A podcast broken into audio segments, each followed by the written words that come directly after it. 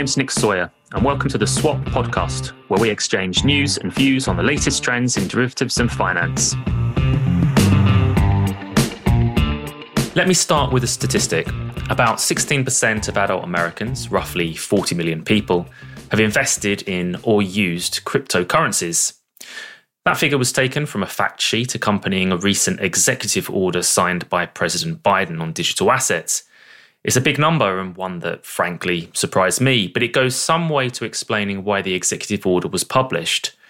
Recognizing the rapid growth of this market, the executive order calls for US government agencies to coordinate on identifying and addressing possible risks, as well as harnessing the potential benefits of digital assets. That work, which includes tackling consumer and investor protection issues, financial risks, and illicit financing activity, will add to the already busy in tray of the Commodity Futures Trading Commission, one of the agencies charged with this work. But it's by no means the only big ticket item the CFTC is focused on. There's also climate risk and sustainable finance. The CFTC's Market Risk Advisory Committee set out its stall on this in September 2020 with the publication of a report on managing climate risk in the US financial system, which makes a number of recommendations, including the need to establish a price on carbon. Last year, the CFTC also set up a climate risk unit to lead its engagement on this issue. Other topics on the agenda include a possible modification of established US clearing models, continuing work to transition from US dollar LIBOR, forthcoming changes to swap data reporting rules, and, of course, monitoring the impact from the Russia sanctions. Joining me is ISDA CEO Scott O'Malley. And Scott, we're going to be talking about all of these issues today. Yes, we are, and we're fortunate to be discussing them with CFTC Chairman Rostin Behnam. Russ was sworn in as the CFTC chair at the start of this year, having been in the acting chair role since January of 2021. Before joining the CFTC as a commissioner in 2017, Russ worked in the U.S. Senate as senior counsel to Senator Debbie Stabenow. He also worked as a proprietary equities trader and a lawyer. It's going to be a fascinating discussion, and I'm looking forward to talking to him about his priorities at the CFTC. Well, there's an awful lot to discuss, so let's get straight to it. Russ, it's great to speak with you again. Thank you very much for joining us. Scott, it's great to be with you. Thanks. Well, let's start with crypto assets. President Biden recently signed an executive order outlining a cross agency approach on the development of digital assets. The order highlights several key priorities, including customer and investor protection, as well as identifying and mitigating potential financial stability risks but it also recognizes the benefits of crypto assets and highlights the opportunity for the U.S. to play a leading role in this space. What role will the CFTC play in implementing this order, and what will your first steps be? First off, I'm just really excited that President Biden has moved forward with this initiative. Credit to him and his team for putting the executive order out. I think it's very exciting, and a lot of folks across the US government, including in Congress, are really looking forward to what we can put together. Just as a general matter, the order calls for a report in the next six months. So we'll probably be looking for something in the fall, maybe September or October. From a CFTC perspective, I think we have a really unique lens with which to view crypto assets. As you know, and I'm sure many of your listeners know, we've been overseeing regulated futures on Bitcoin and Ether for a number of years, going back to 2017. So we have a sense of how the markets function. We have relationships with market participants. And I'm just really looking forward to bringing that knowledge and expertise to the table and sharing with my colleagues across the US government and the White House what we've learned, what we've seen, and how we could really just add value to the larger conversation about where we see digital assets going in the future and what we need to do from a policy perspective to reach those goals, which you shared, right? It's customer protections, it's financial stability, it's resiliency in the markets, and developing the technology where we see benefits. Another point that I think we're going to be really helpful on is enforcement and rooting out fraud, manipulation, and bad actors. We've brought about, I think, literally on the number 50 enforcement cases going back to 2015. So, seven years, just to give you a sense of how long the CFTC has interacted with this digital asset space and those market participants. Again, another lens with which we have experience and expertise to see what's going on in the market and to protect customers and to build that market resiliency, which is really important. Do you think the current US regulatory framework is adequate for digital assets? And if not, where are the gaps and what needs to change? And, and particularly, does Congress have a role here? So, in many respects, the current law provides a bit of flexibility for regulators to move a little bit around digital assets and the technology and some of the novel issues. But I would emphasize it's pretty limited, right? So I think in some respects, as this technology dating back 12, 13 years at this point, obviously slow start, but in the past three to five years, we've really seen the scaling and a broader use across customers and financial institutions. I'll speak from a CFTC perspective. You know, I, I, mentioned the futures contracts. Obviously, we're having a lot of retail exposure, a lot of institutional exposure. Our existing rules have allowed us to allow those products to be listed and to give us the authority to oversee those products, working with exchanges and clearinghouses and do what we think is right, tailored to these particular products and the risk profile they have relative to other futures contracts and other commodities. And I think that's been helpful. I think that's been innovative and it's allowed the market to develop and it's allowed the CFTC to have a role in the development and advancement of the technology. Now, that's sort of on the positive side. On the negative side, or at least the less useful side to sort of use that phrase, this technology is so novel. It raises so many legal questions, operational questions, resiliency questions, cyber issues that the law, in my view, and to address your point about Congress, there really is a role for Congress here. And that's, I think, a lot of the conversations that have been going on in Washington right now is where do we see this technology going in the short term and in the long term? And what statutory authorities do financial regulators need? You can imagine from a prudential standpoint, you obviously have payments issues, settlement issues, custody issues. We naturally have those issues as well. But to focus on what we do, and this is Securities and Exchange Commission as well, as market regulators, we need to really flush out core questions. What's a security? What's a commodity? How does it fit within existing definitions? Do we want to redefine them? How would jurisdiction be potentially split? Obviously, in the cash market versus the derivatives market. And these are the questions and the issues that we're struggling with that we could certainly use a bit of a steer from Congress, but also new authority because you know, from my view, this technology is certainly not going away. We've only seen it grow in size and scope in the past few years. Whether or not that scale will continue at this clip remains to be seen. But I've said this in the past, you know, as a regulator, as chairman of the CFTC, I have to build in scenarios of what I think may happen in markets. And I think we have to consider and contemplate scaling of this space to continue at its current clip. And what does that mean for resiliency issues? What does that mean for financial stability issues? And how we have to interact with the market and what authority we need to protect customers and to do what our mission and responsibility is as a financial regulator. Now, I had a conversation with Mark Wiegand a couple podcasts ago, and he said the learning curve with Congress is progressing, but it's still slow and there's no real consensus yet.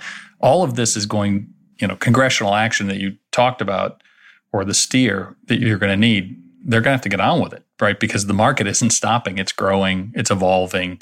We're looking at institutional investors and growing and expanding into derivatives now from the spot market. So all of this is real time. Congress is going to have to get a little more involved don't you think? 100% and you know i agree with mark because i know he's been doing a bit of work himself but you know, from my perspective, I've been engaging with members on both sides of the Capitol. I've had several hearings at this point specifically about this issue. And yeah, I mean, things don't move as quickly as we would like to, but if I take a step back and go back to my first days as a commissioner in 2017 to where we are now, the evolution has been significant. And I think in in a DC timeline, we should be pleased about what we're seeing. We need to encourage more education, engagement, and hopefully action. I always caution against moving too quickly. There are pros and cons to both, obviously. We need to keep up with the market. We need to observe what's going on in the marketplace. From a US perspective, we want to make sure that we keep that technology and that innovation uh, within the US, but also we have to be thoughtful and deliberative about it. The complexity of the issues that we're dealing with and how they differ from the issues that we do traditionally deal with from a traditional financial markets perspective are challenging and we have to get the right people around the table and that's why going back to your original question about the president's eo another great step in moving the conversation forward to leverage the administration's expertise and engagement with Congress's effort and just continue advocating and pushing for action. And I'm hopeful. What I've observed, which is pretty unique and what we can view as pretty partisan days, is a lot of consensus around these issues in the sense of we want to support customer protections and support the market. But we also need to come up with a regulatory structure that allows, to your point, Scott, institutional engagement and more capital allocation from institutional investors. So strange bedfellows may be coming together that you would otherwise not think have in the past or just haven't in the past. And I think that's what this particular issue might allow us to do. And again, I'll keep doing my job and hoping for the best and hoping for sooner execution rather than later, but remains to be seen. Well, in doing your job, the CFTC recently published a request for comment following an application from the crypto firm FTX to permit it to clear non intermediated margined products. This would represent a change to established clearing models in some respects. Why is this change being considered now, and what are the implications of all of this? You kind of pointed this out in the question. As chairman of the agency, I view this engagement as my responsibility. And it's one of my more important responsibilities is to treat market participants, stakeholders, fairly, equitably, and in a timely manner as well. And in this particular case, as, as you mentioned, FTX, which recently, or at least, you know, a, bit ago, purchased LedgerX, which was a licensed DCO clearing organization and a DCM, a contract market, and has requested an amendment to their existing clearing order. And as we would with any registrant or any stakeholder, we're, we're going through the request. We're doing our due diligence. We're doing our math and seeing what they're proposing and seeing if it fits within our regulatory structure and, and what potential risks it may create, what opportunities it might create. And in the context of the RFI that we put out just a few weeks ago, you're right. I mean, this is a departure from an established clearing model. I don't take that lightly, and I understand and appreciate the significance of that. And because of that, I made a decision that we need to have an RFI and as a first step of several to engage with stakeholders across the board, both market participants, academics, public interest groups, and just hear from folks about what they think, what they're seeing, what their issues are, what they think are benefits potentially of the proposal.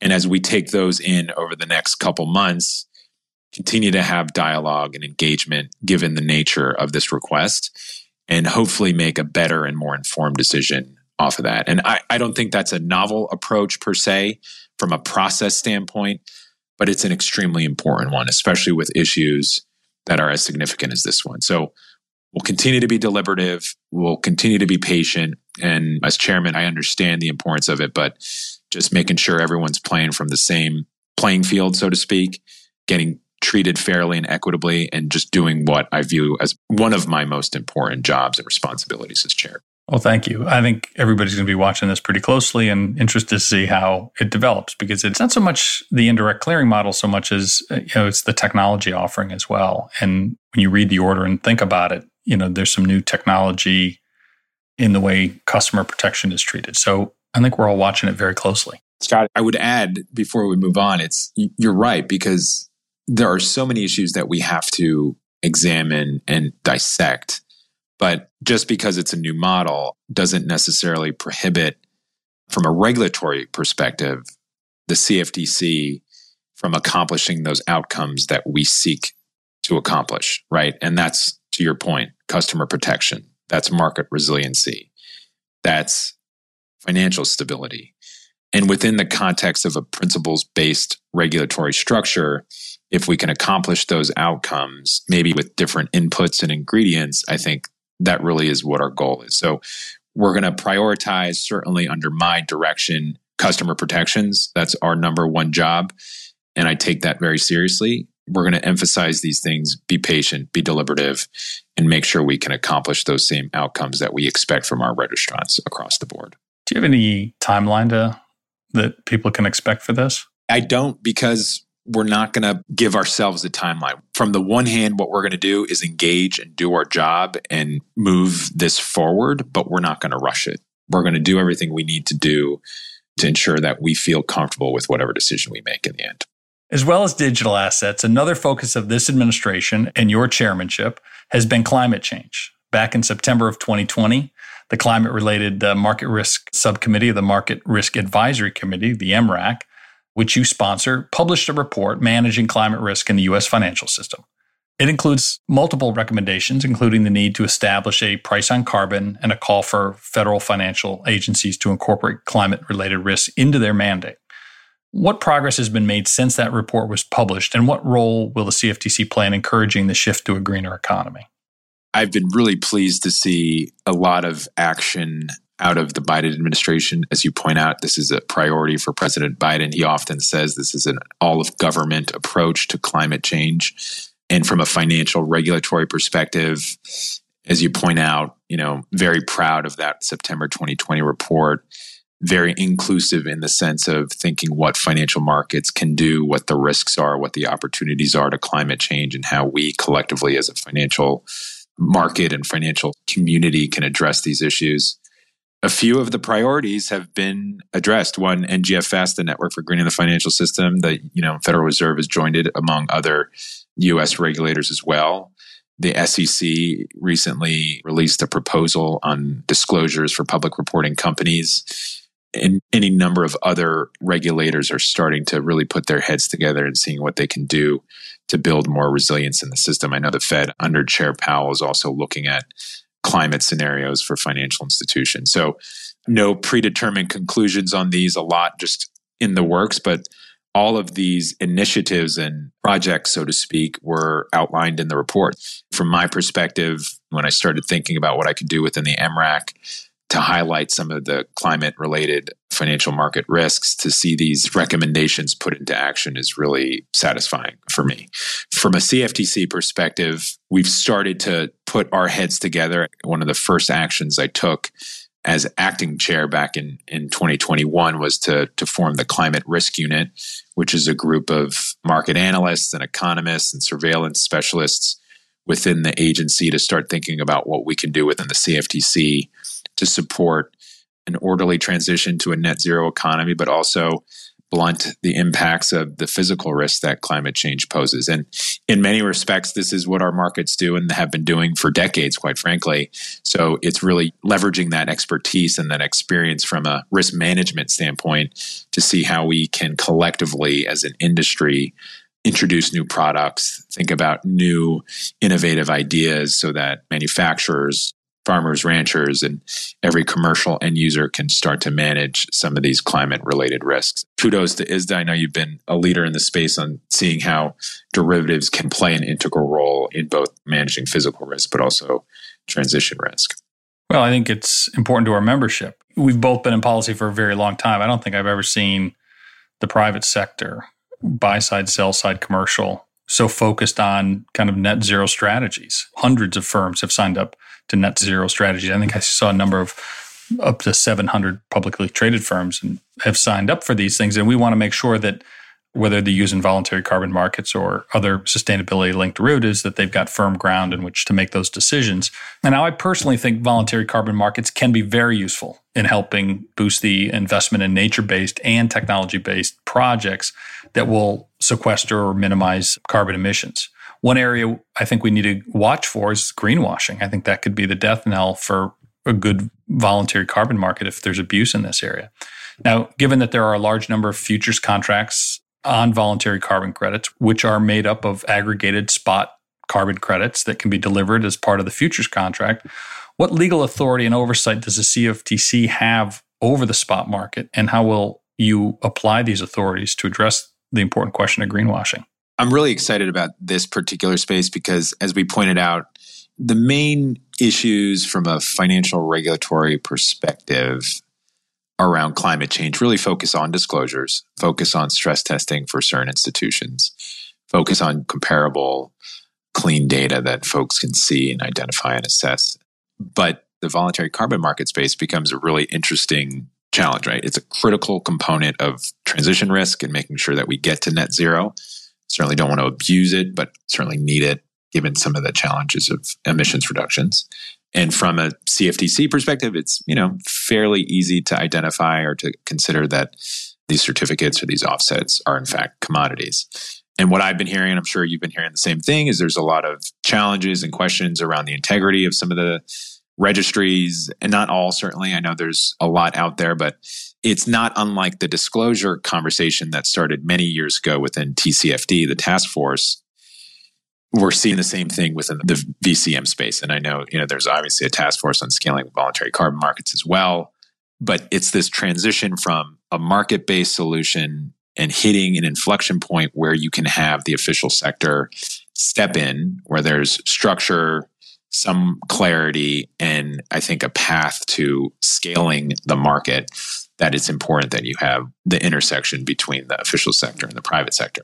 So, from a CFTC perspective, and it's a good question about what our authority is. It kind of makes me think about crypto, and I think I'm going to use crypto as an example to articulate the authority we have. I mentioned we brought 50 enforcement cases in the crypto space. And many of them have been in the, the cash crypto space, but we don't have jurisdiction over cash markets. Folks should, you know, know that and appreciate that. We're a derivatives regulator. But Congress has provided the CFTC with cash market authority where there's fraud and manipulation. And this fraud and manipulation authority has become our jurisdictional lens or hook, whatever term you want to use, into the crypto space because of naturally the relationship between listed futures and listed derivatives and the cash market. And if you have mispricing or issues that are being driven by fraud or manipulation, it's naturally going to have an effect on our markets. That's at least part of the reason. So here we are with the the VCM market, a lot of issues, and and my team has been engaging with the registries, with exchanges, with corporates and just seeing what they're seeing, trying to learn from them and see what role, if any, we can play. Consensus seems to come around the credibility issues and having some official sector participation so that we could essentially lift up the market, enable it to scale at a greater clip because you have that certainty, right? And it's not, again, unlike the crypto space where if you have that regulatory certainty, it's just going to open the institutional flows, which help support market development. Obviously, access to products and exposure, which has multiple benefits. So, we are currently thinking, and I've asked the, the enforcement director to start thinking about what we can do within the space because, as you point out, there are several listed futures contracts related to carbon offsets that you know benchmark or at least reference individual registries. So we're looking into this. One thing I would point out, and for the audience to know, is so many of our enforcement actions are driven by tips, by information from the market. We have a very talented enforcement team across four offices, but we do have limited resources and our ability to go out into the market and surveil is not as, as certainly large or, or wide as I'd like it to be. So we naturally have to rely on tips from market participants and from the public to help us sort of snuff out fraud or manipulation or any violations of the Commodity Exchange Act. So I don't view this as a situation that should differ very much to the extent that folks are seeing things in the marketplace that they might view as a violation of our law. We certainly are thinking about this issue and want to utilize this authority we have, albeit limited, so that we can support the scaling and the development of these markets because they're just so critical to the larger climate conversation. Well, it's great to hear that uh, you guys are focused on it. I think that's news breaking right there. We don't break a lot of news on the podcast, but I don't think I've seen a statement from you or from your enforcement head that says the Fraud Manipulation Authority holds for these. Greenwashing is fraud. So good luck. Happy hunting. Um, I hope you are able to stop it and uh, make sure that this market is free from it because it, it would terrorize this market. It would wreck the market and it would undermine market confidence. It would undermine environmental improvement and it would certainly hamper the development of the futures and other environmental products. So, best of luck on that front. Thanks. Now, I'd like to turn to another topic, one of your other key initiatives in the regulatory space, and that's reporting. Uh, CFTC has announced that it will delay implementation of certain amendments in its swap data reporting rules until December 5th uh, in order to give the market some better time to implement these new common data elements that you've been working to align with other jurisdictions. I think that's an appropriate relief and I'd like to thank you for that change. It will give us the necessary time to, to get that in order. However, this is a first step in a multi phase uh, revision process and other changes that are in the pipeline for 2023 and beyond, including the incorporation of unique product identifiers into the CFTC rules and developing the ISO 20022 standard messaging schema. Can you tell us how those additional amendments will be involved and, and when will this all roll out? It's important just for market clarity as we build these things out, how we put these in order. Good question, Scott. And I, I would just say for the listeners, you know, CFTC staff is working super hard to prepare for the implementation of the UPI and the ISO 20022 for Q4 of 2023. In addition, we're certainly coordinating with other authorities, both domestically and internationally, market participants, including ISDA other organizations, to complete the development of the UPI standard.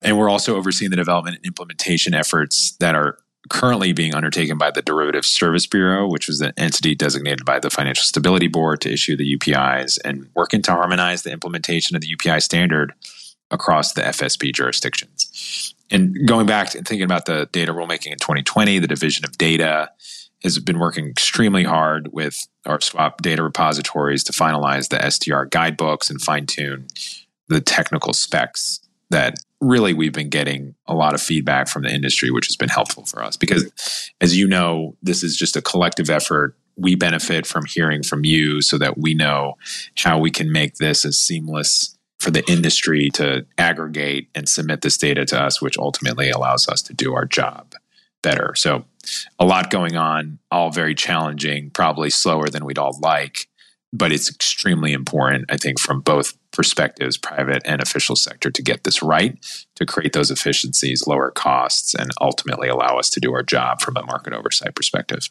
Well, that's great. I mean, when we rolled this out years ago, there were some challenges. I might have made a few comments about it from my mm-hmm. position, but now we have the opportunity to kind of clean things up. And you mentioned standards. We think standards are super important as that foundation. We think technology layered on that will play an important role in implementing the reporting rules. For example, the modeling and amended rules into human readable and machine executable open source code could eliminate inconsistencies in how these rules are, are implemented and interpreted across the industry. You know, our goal would be to create greater efficiency and, and cost, as you mentioned, but to really help use software as a solution across all the regulatory regimes. There's like 22 global regulators all demanding information from the market not all of it is all that different. It's all very common information, just the form and format are slightly different. So when we report it and you review it, making sure that everybody gets what they need, can leverage technology as appropriate, we think that would be a, a wonderful outcome. How effective will the commission be in, in utilizing technology to, to support all those objectives? This is probably one of the things I'm most excited about. And I know my predecessors have been talking about technology and driving the CFTC into really a different age. I give credit to them. We've had a lot of accomplishments along the way, especially in the past few years. But I feel like we're also on the cusp of a lot more, not unlike the industry we are at the CFTC migrating to the cloud. That takes time but we're moving towards it and we can certainly see efficiencies there, both from a regulatory standpoint, a data submission standpoint, and then a market oversight standpoint. I've asked our division of data director to really just do what we can to transform the agency's analytical toolkit to leverage this cloud architecture and think about how we can implement artificial intelligence, machine learning, and data analytics it is not an uncommon theme when I talk to my colleagues across the US government or even internationally that we at the CFTC have such a rich data set, right? Across the commodity complex, obviously derivatives being such a lead indicator for markets. So people and regulators and policymakers are constantly and frequently asking us to help them think about markets and market resiliency. So if we can build the tools within the CFTC, leveraging the best and latest technology, leveraging cloud technology, and then implementing, layering on these AI techniques, the machine learning techniques. I just think the huge possibilities for the CFTC that would benefit market participants, but also, and more importantly, from a market oversight, from a surveillance, from an enforcement perspective, would be transformative for the agency. So, these things take time. I'm almost antsy about them because I want to move them as quickly as possible, but we have to be cautious and slow and get it right because naturally with the new technology comes operational risks and other risks that the agency would not otherwise have. But ultimately, as we debate technology in so many elements and parts of our market, including earlier parts of the conversation here, we need to push forward, right? We need to push forward, but we have to be cautious and careful. And, and if we do get it right, I think the benefits certainly outweigh the risks that we might face. Now let's turn to benchmarks. Uh, the CFTC has been instrumental in driving forward SOFR volumes as part of its SOFR First initiative last year. In addition, U.S. regulators have adopted a no new LIBOR policy since the turn of this year. Are you satisfied with the progress that has been made in the transition from US dollar LIBOR? And what were your priorities in the 15 months or so until US LIBOR completely stops being published in June of 2023? I do want to give credit to ISDA first before we kind of pivot to some of the things I've been doing since 2018. And even Scott, you I think you and I had a conversation back in my office and I had just started as a commissioner, and we were talking about issues that you were thinking about and your members were thinking about, and LIBOR was top of mind, which in many respects kind of pushed me towards how do we address this? How can I take a leadership role on it? And ultimately, we landed with an MRAC. We had a great public meeting, I think in the spring or like early summer of 2018. Then we had all the right players there, and we kicked off that conversation, which led to the forming of the benchmark reform subcommittee and shout out and a thanks to Tom Wipf, who chaired that committee, continues to chair it. And in addition to his responsibilities as chair of the ARRC. To answer your question, I'm very pleased, very satisfied. I think there was a lot of uncertainty over the past couple years whether or not we would get to where we needed to at the end of 2021, knowing that the hard stop was being pretty firmly pushed on down from the official sector, most notably from the UK. And to think about what we've accomplished in that short a time and how we've collectively come together across markets, the primary markets, obviously the derivatives markets playing a huge role in that as well, has been remarkable. And I think it, it's just a signal and a sign that things can be accomplished if we put our minds to it and we know that we can't mess around with extensions or, or kicking cans down the road. I would say for me personally, among the efforts that have all been very rewarding. Looking back to summer of 2021, we kicked off the SOFR First initiative within the MRAC subcommittee. And that was a critical time because there was so much uncertainty in the interdealer market and not having that shift away from LIBOR to SOFR. And there was just uncertainty. I had so many phone calls among folks in the interdealer space like how is this going to work? Is this a regulatory requirement? If i don't do this am i going to get an enforcement action? All these questions naturally that you would view as critically important from a market participant standpoint. But it was a very smooth transition i'll say that. There were certainly bumps on the road but when you think about what we were trying to accomplish and what we did accomplish and the statistics speak for themselves because it was essentially like a four part transition starting in July and then September among different asset classes within the interdealer space, whether it was FX or rates or credit, and everything just moved really quickly and the numbers just shifted on a dime over the course of several weeks. So we just saw a lot of really, really great participation from the market and a shift that I think really was a huge force to making the end of 2021 a successful transition. Obviously, so many other components to this. We recently passed legislation in the US Congress for legacy swaps, huge accomplishment there. But just another testament to everyone playing their part, contributing in, in getting this done. We still have the exchange traded derivatives as an issue that we're monitoring and keeping an eye on as as we get into obviously the latter parts of 2022 and then ultimately as we think about June of 2023. So we understand that transition is much more difficult and a challenge to get folks off those products, but we'll continue to monitor it. Hopefully it will happen organically and nothing will need to necessarily come down from the official sector. But if necessary, we'll take whatever action is necessary to make that transition as smooth as possible and get to where we need to be by mid year 2023. Now, before I'd like to finish, I'd want to touch on the war in Ukraine and the implementation of sanctions against Russia. This is just a horrific war, and the financial sanctions are meaningful, I think, in response to what is just an atrocious tragedy. The situation has led to volatility in the markets, particularly in the energy sector. How closely is the CFTC monitoring this issue and, and what are market participants saying to you about it? I think it's important. And, you know, Scott, I echo your sentiment about what's going on. We're obviously on a personal level keeping an eye on it and, and so unfortunate and sad. And hopefully an end is near. This was not a surprise. We were obviously hoping that it would not happen, but for several months, from a regulator standpoint, from a US government standpoint, we had to anticipate this as a possible scenario. And with that came preparation, I think both from a market resiliency standpoint, but also, as you pointed out, from a, a sanction standpoint. So I had a number of conversations on a fairly frequent basis with my colleagues within the US government, led mostly by Treasury to prepare for this scenario. And I think the first few orders of action were around obviously potential cyber risks and what we needed to do to communicate with market participants to up their game and build resiliency to anticipate and prepare for cyber attacks.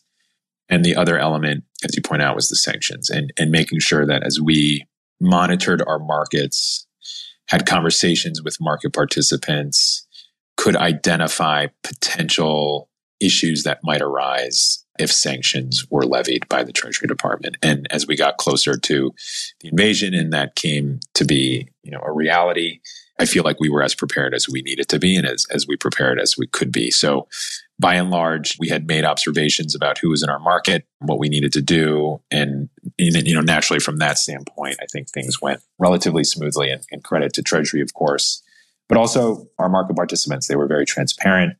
We shared information to the extent we could and we made sure that we were collectively prepared for this possibility. From a market standpoint, in many respects, the CFTC and the markets we regulate are at the center of this crisis. We've seen obviously huge spikes in the energy complex, natural gas, and WTI. Obviously, we've seen massive spikes in, in the TTF natural gas contract over in Europe. And then the agricultural complex, most notably wheat, given Ukraine's position as a massive and major wheat producer, as well as Russia, and then the metals complex as well. So I would say, from a market resiliency standpoint, I use that phrase a lot for this conversation, but it's important. I've thought a lot about 2020 and the the systemic shock that markets went through at the onset of the pandemic, particularly in the US in March and April and to see some charts that we have at the CFTC and see the spikes in margin because of that unexpected shock that we experienced in that two to six week period.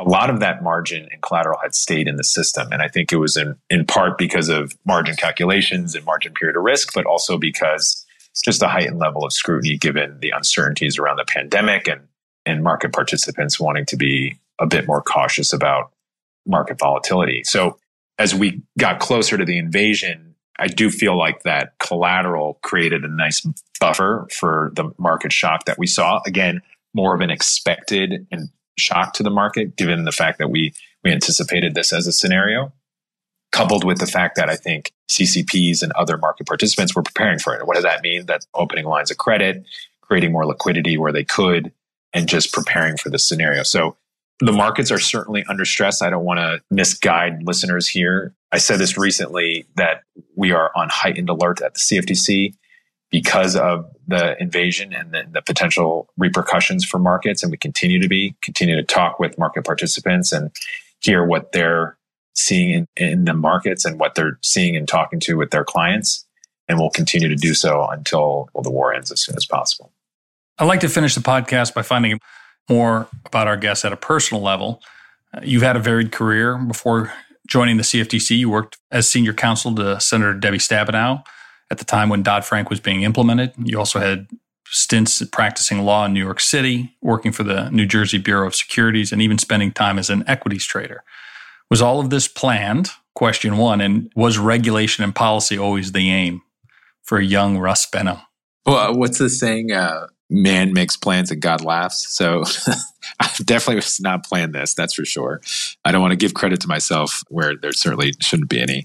But I've said this a lot to folks who have asked me for advice or as I've thought about my career 20 years on. Obviously, I feel very lucky and privileged to be in the position I'm in now. loved my responsibilities and my job working for Senator Stabenow and just getting that exposure to policy and the intersection with financial markets. But something I, I do think about to go to your point about was this planned I always thought, even after the first few jobs, I was on a trading desk right out of college and then went to law school. And then, as you pointed out, a few jobs in the legal space. I always wanted to make sure that there was a common thread or a common theme with every job I took.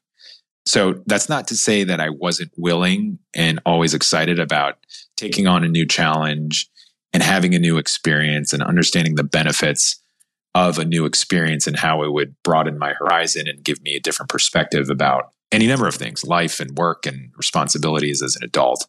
But to make sure that I anchored myself in some common thread, right? As I moved on in my professional career and that sort of resume was built and that arc moved forward, that I could say that each job led for some logical reason to the next one and that I could use the experience from the prior job to help me do the new job or the new responsibility better. And and as I look back now on 20 some odd years and looking forward to 20 more years and what's next, I think I'll continue to do that. And I think that's a pretty good way to approach things because I think it gives you a bit of flexibility to pivot and, and to do new things and to have new experiences, but also not to be completely moving around without some sense of direction, right? Because when I look back to the trading desk and observing markets and seeing how monetary policy or technology or geopolitics affects markets, and then thinking about markets from a legal perspective and, and dealing with clients who have to comply in a very heavily, heavily regulated space and then having again the privilege to work in the US Senate and, and seeing implementation of a major overhaul and then now in this awesome position as chairman and having that responsibility dealing with geopolitical crisis technology innovation and the constituency that competes competes together and against each other to make markets more efficient to make them more competitive and to make them serve their purpose for for end users and other other market participants. So maybe that's the plan but it wasn't necessarily pre-prescribed but i feel pretty lucky to to be where i am right now and feel like i got some things right, worked hard, kept my head down, and obviously got a little bit of luck. Terrific. Thank you. Been a terrific guest. Thank you very much for joining us today. Thank you, Scott. And we'll speak later. Thank you. All right, a lot to pick over there, but given time constraints, let me focus on crypto. The chairman set out some of the areas the CFTC is looking at, namely consumer and investor protection and potential systemic risk. One thing we didn't talk about was the legal framework for crypto derivatives. Now, Scott, you've talked about ISDA's work in this space on this podcast before, but can you give us a bit of an update on that? Sure. I've talked about ISDA's digital assets legal working group, which includes representatives right across the market, including the crypto space. I've also talked about the white paper we published in December, which explores the key issues that need to be addressed in the contractual standards for OTC crypto derivatives.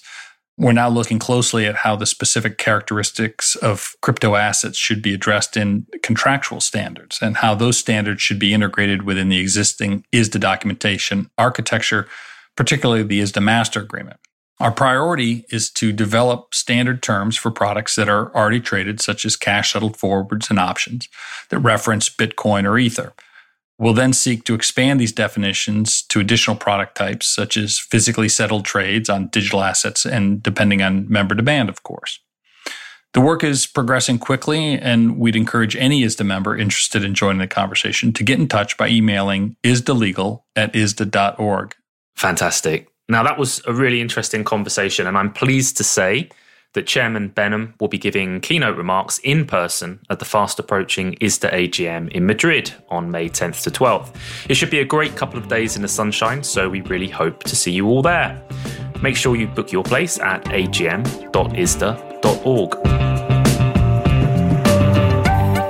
That's it for this episode. Thanks for listening to The Swap. Keep in touch with ISDA via our website, www.isda.org, and our social media channels. See you next time.